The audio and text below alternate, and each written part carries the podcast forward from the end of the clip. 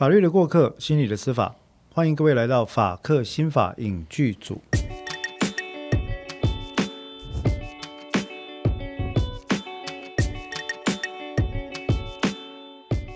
大家好，我是播主黄志豪律师，在我旁边的是我们的共同主持人，啊，我变主持人了，呃，共同被告呃 共同播主，来，请讲，介绍你自己。啊，我是彭湘君临床心理师，哎，彭临床心理师啊，其实很长哎，有没有简称的方法？彭心理师，刚才在。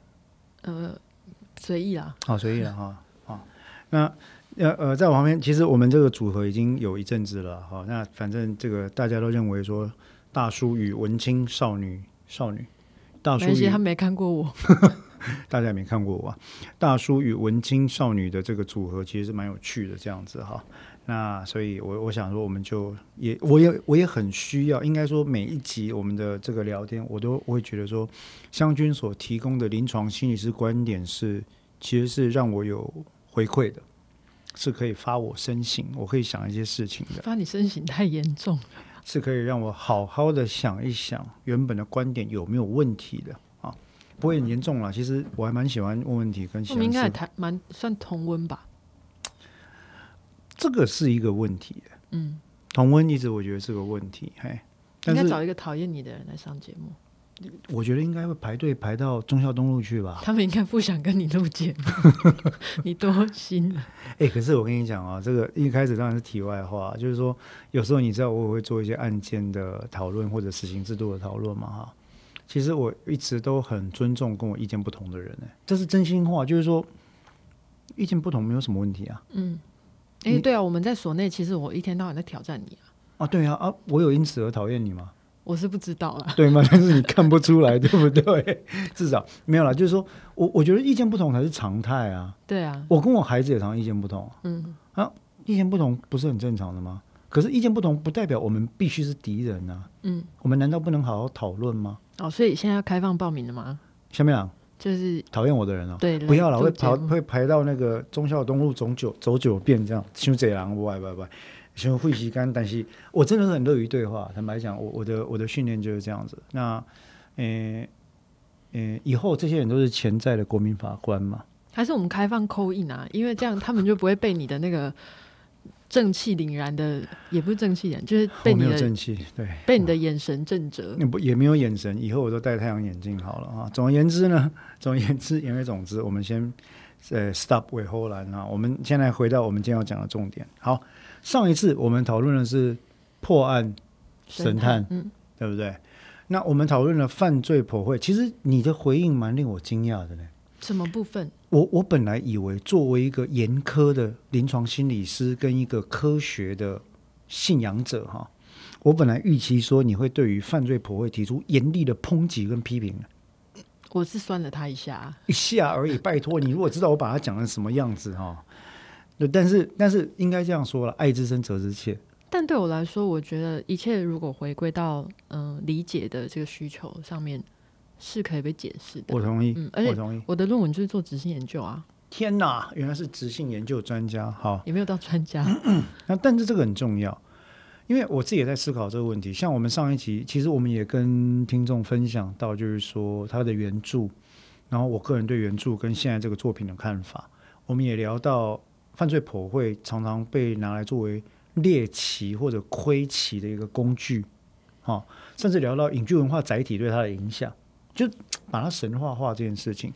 那其实上次湘军讲了一句话，其实让我有真的有思考到，就是说，哎，这个事情直性研究、量化研究，加上新的因子来做研究，这都是应该的，它都是我们希望这个科学朝向更好的方向必须做的事嘛。真正出问题的是不当的应用，还有无限上纲，觉得自己很强。对但是呢，这两个无限上纲觉得自己很强，跟不当的应用，却往往正是我们在影视文化载体所拿来做误用或滥用的一个特因为是质。最有吸引力的部分。对啊，因为每个人都需要救世主啊。嗯你看那个呃，Sherlock Holmes、福尔摩斯、柯南，柯南那个，我跟我小孩讲说不要看柯南，你喜欢嘛？我都问我爸说，柯南是不是全世界最聪明的人啊？柯南是应该是全世界杀人。我就说我小孩就说：“爸爸，他到哪里啊？哪里就死人？你不觉得他是最坏、最值得扫怀疑的人？” 对，我觉得这个人真的是有问题。但无论如何，我们在讨论到犯罪剖绘的时候，其实我们就在讲这个事情。嗯哦，但我觉得我的立场有点是说，呃，任何一个研究方法它的出现，我相信我的信仰就是说，我觉得它是有一个善意的原因。对，那最根本的善意的原因当然就是理解，那只是说它必然会有它任何的方法都会有它的限制，一定有它的限制。所以你如果宣称，因为你有点像是在行销嘛，所以你就是你出去面试啊，做什么，你要推广一个东西，告诉大家说我做了一个东西，你一定会想讲它好的地方。嗯，那面对于不好跟限制的质疑，大家都会心虚，对，然后都会第一时间都会想要防卫，对。那当你防卫的时候，你就会忽忽略它的限制，这个限制。那把它神化了。对，所以我觉得只要承认限制，任何的方法都是一个取径。哎，可是这很难，嗯为什么？我认为我们科学家受过训练是可以正视这件事情，因为面对自己的研究限制，是我们在接受研究方法教育的第一个关卡，对不对？那就好像在在这部片里面，在破案破案神探里面，他们也不断的在检证他们自己的直性研究方针，然后也不断的在互相批评，嗯哦。那个卡尔就会说：“你们这个东西根本不能用啊，怎么会问成这样呢？哦，也没有 structure，也没有特别的什么。对，那可是我觉得在台湾最大的问题是说，我觉得有很多人哦，一旦这个证据进入法庭的时候，他不敢对法院或者一般人承认科学也有限制，嗯，因为他怕被抹黑成这就是一个烂科学。对，或者是我现在所讲的内容，我所提出来的科学跟我的自我绑得非常的紧。呀、对，如果我一旦承认我有限制，那就是我被击溃了。对我就没有专业，你就会看清我。可是，可是，郎 K 啊，各位播客听众，真的拜托各位哈，以后看到鉴定报告，看到科学鉴定报告，看到科学进入法庭，看到司法跟科学的关系，请各位务必、务必、务必要记得一件事情：有限制的科学，明白说明它的限制跟能力范围的科学，才是正常的科学，否则它就会变成邪教的信仰。嗯像呃，你知道我们我们心理学界有一些有一些就是说有有直有直化派跟量化派，嗯。对。那有一些言必称实证研究嘛，你做直性研究的都是邪教，有些人会这样看嘛，对。啊啊，有些直性研究人就会说做量化研究的都没有人性，都不看脉络，化约论。嘿。那这其实是在各个科学一直有的争端，可是，在行为科学界更加明显。嗯。做生物因子分分析的看不看不起做弗洛伊德的，嗯。啊做弗洛伊德的看不起那些专门在扫 fMRI 的，嗯。这情况其实，在心理学界、精神医学界，我觉得难免都会出现。那到最后，科学被化约成一种信仰，其实是我们所最不乐见的情况。我认为这一点在破案神探里面提，其实有提出辩证，嗯，就是说，是不是只要没办法量化的，就不是科学？嗯，我们的法院最喜欢讲这件事嘛。哎，彭心理师，今天请你来做鉴定哈，你可不可以告诉我被告有多危险？不行。是为什么不行？从一到十，你给我一个量尺好不好？它是七分、七点五分，还是八分，还是九分？我不知道，为什么？因为别人都做得出来，为什么你做不出来？因为我没有标准啊，你没有给我标准。那是不是你的专业不够专业？为什么其他老师都做得出来？你去问他们吧。不好意思，我们刚刚演了一段法庭的小小诘问句啊，在我自己对律师进行训练，还有检察官进行训练的这个结辩工作坊里面，或者是课程里面，以前也用过湘军来当专家证人，然后就是所谓的鉴定证人这样子，所以很常做这样的演练。不管怎么讲啊，回到犯罪的一个心理剖绘这个事情，那我们今天要讨论的主题哦，延续上次所讲的，上次我们提到了历史。FBI 的小历史啊，BSU 到 BAU 五到呃国家暴力犯罪分析中心，其实这些东西哦，我我们做影剧组，我觉得有个特色，我想跟大家来讲一下。我们的资讯虽然很多，但是各位播客伙伴，你可以相信一件事啊，不过相信记得要查证，我们所讲的资讯都是 verifiable。嗯，我今天只是没有在这边给你 citation。我实在不想给 citation，因为太夸张了。你知道，我做个播客我还给人家 citation，但是湘军在旁边嘛，你看得到我眼前的这个提纲里面都是满满的 facts、事实、历史 citation，我连那个你知道谁的论文几年出版的我都加注在后面了哈。不过论文也不会是一定的真相啊，当然不是，当然不是，但它至少证明了一件事，是说我的引用、我的发言是有凭据的。嗯，这个凭据是你可以去找出来对话的。嗯，我们可以再针对这个论文背后的研究方法、跟限制、跟他的论述来做辩证。不过我有看过乱引用的啊，就是他背后附了一个挂号，但是呢，然挂号跟他无关。对，你会去看他原文，就是跟他讲的一点也不一样。我知道，这就是另外一种的学术伦理问题。嗯，对，在我们这个领域其实也很多。所以大家如果有兴趣的话，也可以去看一下，到底黄兆律师在这边讲的是不是正确的。可以，应该要看，应该要看，因为这些东西都不是都不可以随便乱讲啊。嗯，好，那我们今天要讲的这个 profiling 这件事情啊，其实呃，我们上一次已经有讲到，当代的犯罪颇位其实已经跟以前不太一样了。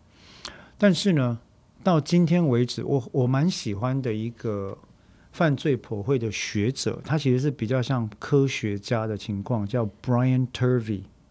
T U R V E Y，我有他一本厚厚的专门讲犯罪、当代犯罪普惠的书，可是他的名字已经不叫做 Criminal Profiling 了，他叫什么呢？他叫做 Behavioral Evidence Analysis，呃，B E A，叫做犯罪，呃，叫做行为证据分析。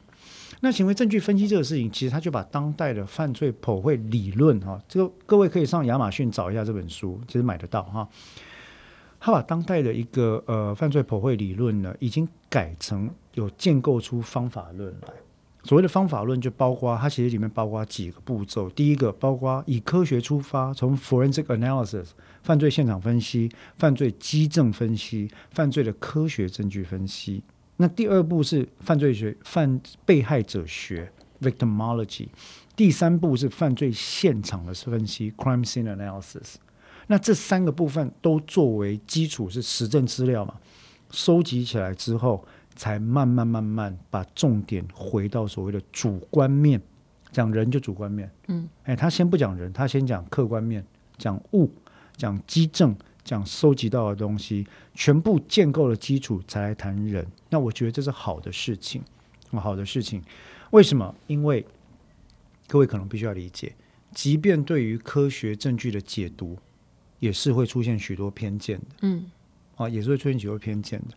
例如说，在犯罪现场，一具尸体跟一个嫌犯，尸体上面有精液，但精液验不出来是谁的。我们的想法一定是什么？就算验不出来是你，一定就是你的、啊。不是你那是谁？不是你那是谁？还会有谁？但事实上来讲，科学就是告诉你验不出来。嗯，科学只能告诉你不知道是谁，他不会告诉你我觉得是他。嗯，哦，可是我们对包括 DNA、包括 fingerprint 裁剪的人都做过有关认知偏误的分析，都发现我我我认识的那个英国老师，呃，Dr. Ethiel Drawer Drawer 教授就做很多这方面的验证啊。那所以避免偏见这件事情其实非常重要，这是当代行为证据分析或者犯罪驳回的重点。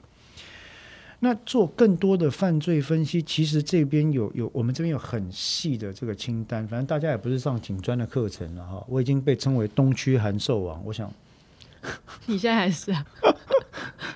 你知道我讲话真的被说是东区函授王，因为都在讲技术跟那个什么诶理论哦。那这个犯罪剖绘，我想我不用去跟大家讲要怎么剖绘了啊，也没有特殊的意义。我们就来聊两个特别有趣的事情。分别是犯罪手法跟特征这两个事情。将军，以你作为心理学的训练、受训练的人，你认为一个人的行为模式会具有跨时空的一贯性吗？这个要看解释量，temporal 跟 dimensional 的 consistency 应该会有部分的吧？会嘛？哈，嗯，因为我们现在都是讲交互作用。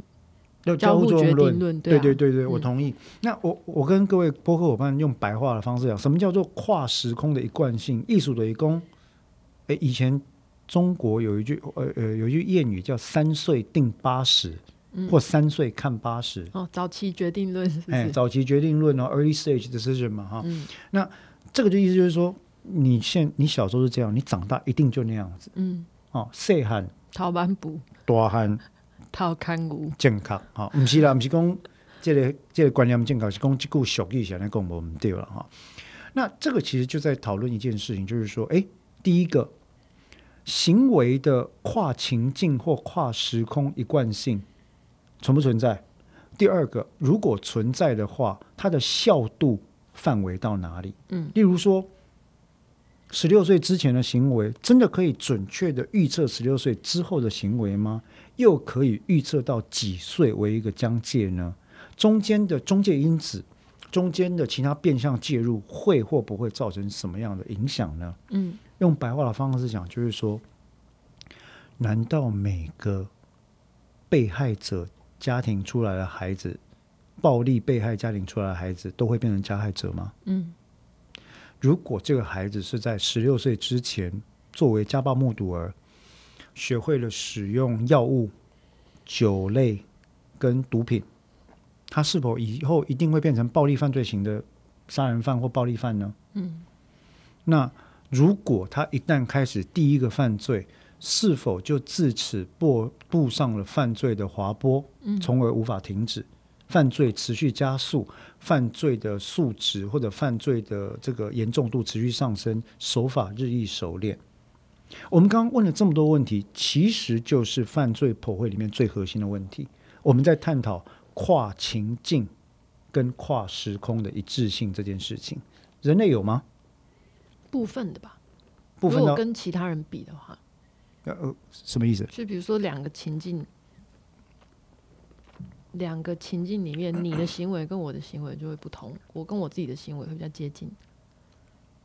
可是，哦我以以你作为例子了好了，你认为对于同样一种挑战或者是质疑，十六岁之前的你，三十二岁之前，十六岁之后的你，到三十二岁之后的你，我还没有三十二岁，假设纠正。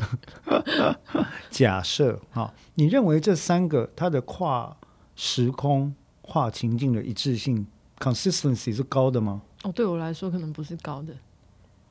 不是高的，对你来说如果我跟我自己比的话，它一定是有一个变异。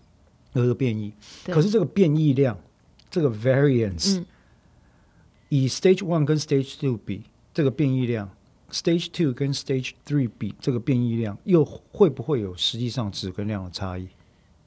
举例来讲，十六岁之前跟十六岁之后，三十二岁之前这一段的变异量相减很大，嗯，可是三十二岁之后跟三十二岁之前变异量相比就没那么大，嗯嗯，有可能，对有可能对交不对？互作用。交互作用。另外一个，根据现在的发展心理学理论，其实也是倾向于做这样的推断，嗯，就是说，呃，人类人格的稳定吗？对人格稳定性，白话就是这样人格稳定性的问题。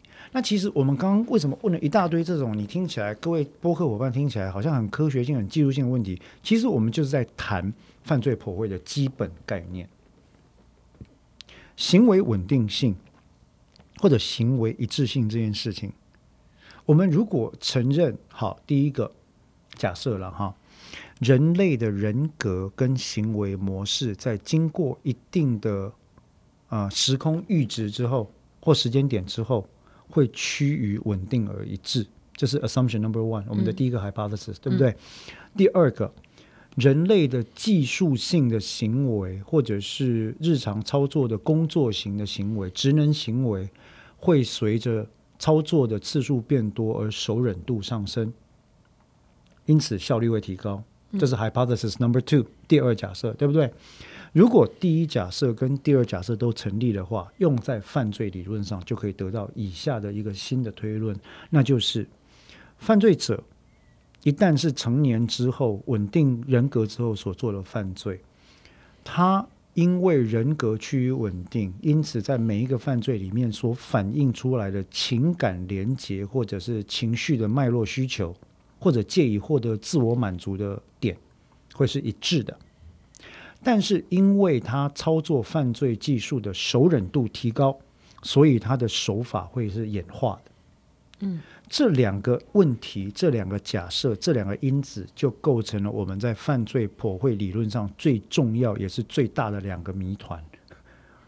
我讲他可是这是假设他生活中没有什么新的刺激吗？Exactly 刺激应该说是持续而稳定的、啊，新刺激出现的几率不大。嗯，就是那当然不，他不会遇到什么改变他的对想法的。其实这里面有偷夹带一个前提假设，是这一类的人因为多半居于中下阶层，所以他生活的稳定性是持续的不佳，嗯，产生变异往好的地方出现保护因子的几率不高，这是一个 hidden assumption 啊，嗯嗯，隐藏假设。好，所以刚刚我们提到这两个层面的这个因子呢，一个反映出来就是感情或情感方面连结的恒定，我们在剖绘理论上就叫做所谓的犯罪手法，啊、不对，应该说是行为特征啊，嗯，我们叫 signature。signature 就是说，为什么他要这样做这件事？有一些东西你会发现，这个是没必要的啊，这个是没效率的啊，这个是不合常理的啊，这是在犯罪手法演化的过程里面可以舍弃，但他却不舍弃。嗯 There must be something lying underneath，一定是后面有一些情节联系。那透过这样的情感联系，有可能你就可以找出来说，这个人犯罪背后的驱力跟动机是什么。这个就是我们讲的所谓的 signature 签名。嗯，签名就是说，签名不是作品本身，对签名是说我们讲说，哎，你你写这个写这个字有彭香君的味道，嗯。哎，做这件事情看起来就是彭香君会做的。啊，这个话就是我认识的香君会讲的，这就是 signature。嗯，哦，就好像你在讲我说啊，学长你就是会得罪人，你就是会这样讲话的情况，这就是我的 signature，对不对？那这个 signature 其实在犯罪里面所体现的就是犯罪的行为特征。为什么？它反映的是犯罪的 why，它是一个呃 motive，一个行为的动机，那是用来反映犯罪的主观动机跟欲望，他的需求。那虽然不是达成犯罪所必须的，但是对于他来讲，往往具有更多主观的个人价值。嗯，所以这个东西在犯罪普惠理论上常常讲说，这个找出 signature 来，其实就容易 identify 出这个犯罪的独特性，也是把它跟 copycat 犯罪的模仿犯可以区分开来的最重要的东西。为什么呢？因为 signature 这件事情抄不来，嗯，手法可以抄嘛，因为手法新闻会报道嘛，对不对？那大家可以抄嘛。可是犯罪的特征这件事抄不出来，那它是静态的，它是重复的，它是一再出现的，它甚至有时候看起来是你觉得没有必要的，这是 signature。可是相对于此，我们刚刚说，随着对犯罪技术的熟稔，你的技术提升，对不对？打怪练功啊，升级嘛，你的犯罪手法越来越熟练，你的杀人手法越来越利落，你的纵火手法越来越熟悉，你逃离现场的速度越来越快，你越来越知道该怎么计划进入跟离开犯罪现场的路线。这就是我们讲 modus operandi，我们叫 M.O. 犯罪手法这件事。犯罪手法其实有时候会有一个，嗯，有一个具体到这件事情，那个剧也是很扯，比扯铃还扯。那我相信你也没看过，他是在那部剧叫做《汉尼拔》，嗯，Hannibal，他在讲那个很有名的那个吃人医生早期的一部电视影集。那里面一直不断在追汉尼拔的一个警探啊，呃，他就会用一种手法去想象自己是犯罪者，他就会想说：“This is my design。”如果是我犯罪的话，我会透过他所研读的资讯，他会想象我是犯罪者的时候，我要怎么操作这个犯罪，从哪里进去，从哪里出来，如何杀人，如何弃尸，如何处理证据，这些东西其实就是我们刚刚提到破案神探他们一开始在调查的东西。对，那这些犯罪手法反映出来的是 how，嗯，犯罪的客观历程，犯罪的功能性啊、哦，那它是一个动态的，它是一个 evolutionary，它是会演化的，对，所以它跟 signature 两者一静一动，一个是稳定，一个会演化，一个是隐藏，一个是外显。那这两者一直以来被认为是犯罪剖绘理论里面的二本柱了，两大重要因子。但是呢，我们讲到这边要稍微停住我们对于犯罪剖绘的描述。为什么？因为很多人听到这边越来越兴奋，会觉得说：“哦，那我只要学会犯罪剖绘理论、人格心理学，我去读。” Alport，我去读荣格，我去读弗洛伊德，我去读这些当代的人格心理学大师跟犯罪博弈理论，我就开始学会看人了。我就可以看出这个人的 signature 跟他的手法，我是不是也可以做这样的事情？这就是我跟湘军刚刚聊到的最严重的问题。钙化，嗯，那其实接下来我们要讨论的最后一个部分，就是刚刚讲了那么多的破会啊，它是一个透过，它是这个探问程序是。What 证据是什么？接下来的 Why 为什么这样做？接下来的 Who 谁是加害者？这是一个三 W 的一个探问程序啊。那其实这个很早他们研究就已经奠定了这样的基础。但问题是，各位要理解，普会可能很可能不是一个科学，或者不是一个完整有效的科学。为什么？它是推论的。嗯，推论是什么意思啊？各位？推论就是 educated guess，guess，guess，猜的，嗯，我在猜。推论这件事情，各位在审判当中，原则上来讲，几乎是不太被允许，特别是没有证据的推论这件事是非常严重的。啊，违背论理法则跟逻辑法则的推论是完全不能作为证据的。啊，没有证据能，没有证据力了，没有证明力的。啊，所以就这个部分来讲呢。当代也有非常多的行为科学家对于破会这件事情做了实证研究。当然，以利益回避的角度来讲，你不可能去找 FBI 嘛，对不对？如果你今天找 BAU 来做犯罪破会的研究，他会告诉你信效度很好啊，没有问题。可是实际上来讲，我觉得这是为什么另外一个我也很喜欢《破案神探》这部片，他在第二季里面呢，充分展露了犯罪破会的窘境。嗯，就是没有用啊。找不到人了，你找出来人，我觉得不是啊。啊，另外一方面，他的镜头跳接，犯罪仍在进行当中嘛。好，所以到底普会有没有用这件事情啊？不管是 Copson 在一九九五年的研究啦，Finkel 等人在一九九零年的研究啦，还有后面一堆人的研究，特别是那个 Cosis，Cosis 是呃，Cosis 是那个呃，John J 很有名的教授。他专门做这方面研究的哦，他是警察退役的。Cosis 跟 Palermo 他们等人在二零零二年、二零零五年、二零一三年、二零一六年的研究，基本上来讲，告诉你犯罪破会这个事情，结论是什么呢？电视上看一看、嗨一下可以了，现实生活中有没有用呢？几乎没有什么特别的用处，也就是 average chance 啊，嗯，就是，哎。多少有帮助啊？帮助可能不大。唯一一个稍微比较 significant，就是比较有显著差异的一个类型的案件是性侵加害类型案件。这方面证明犯罪破会可能比较有用，啊，可能比较有用。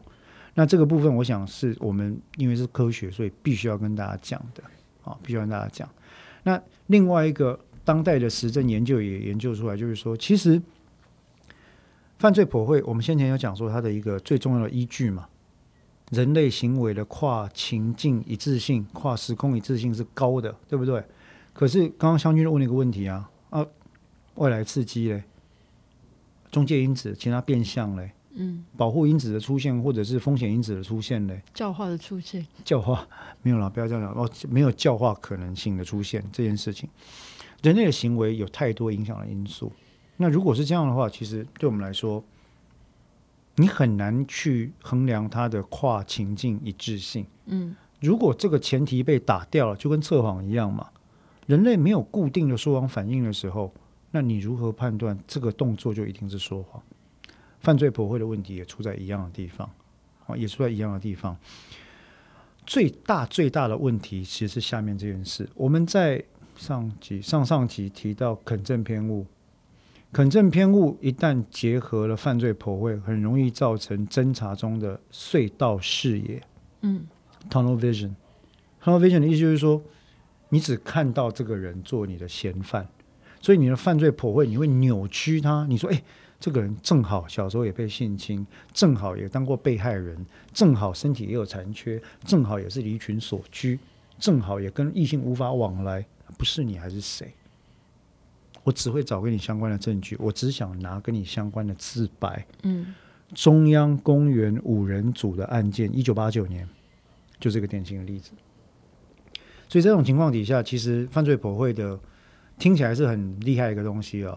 但是各位在看犯呃破案神探的时候，其实可以思考一下我们今天讲的内容，有点技术，但原则上来讲，我们跟各位呈现的是大家学者做实证研究的结果。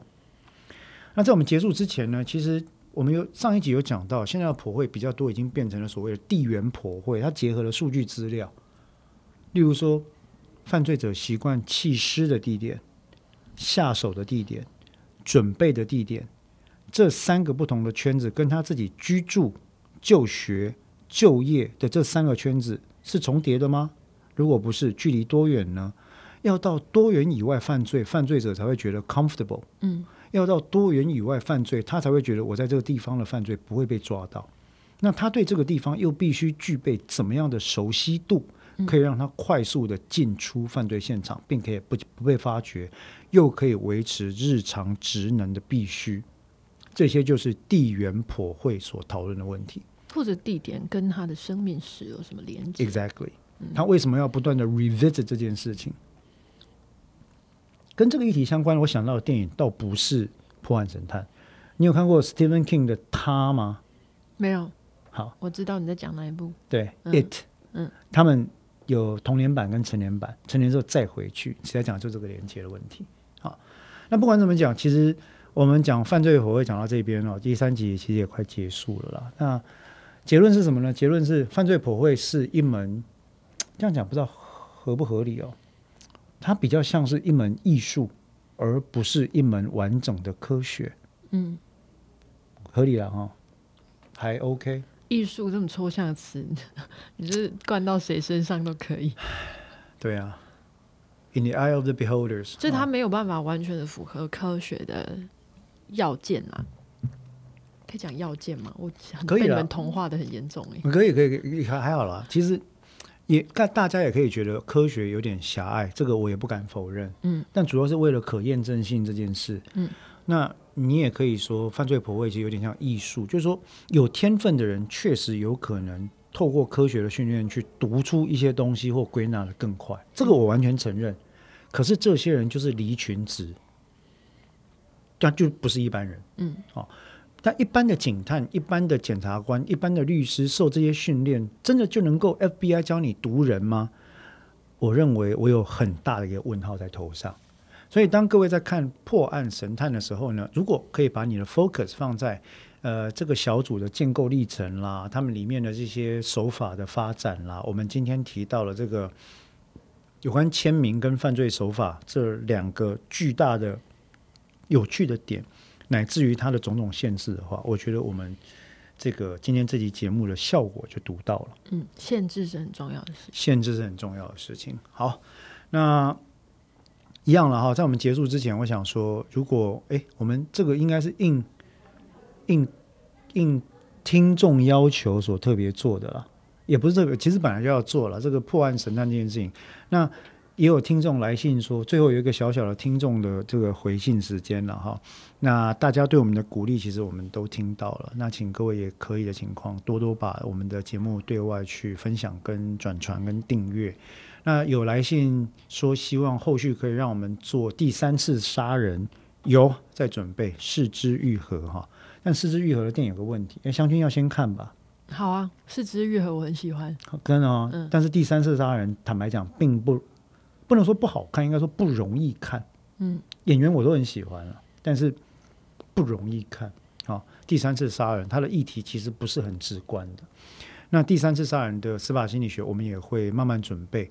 那下一集我们要讨论的呢，是一个大家都很伤痛的事情——随机杀人事件。那我们要讨论的影视作品是什么呢？全军猜猜看。我知道哎、你 哦，你知道，这就铺梗嘛。好，那你知道是什么？说说看。好是与二，哎，我们下一集要讨论我们与恶的距离，以及随机杀人心理学的关系。呃，那我们今天节目就到这边，也欢迎各位有什么想法的话，都可以随时跟我们回馈。那也非常感谢各位的收听，也感谢 First Story 团队的支援。那我是黄兆律师，我是彭湘君心理师，我们今天呢法克新法影剧组的节目就到这里，各位下次拜拜，再见。拜拜。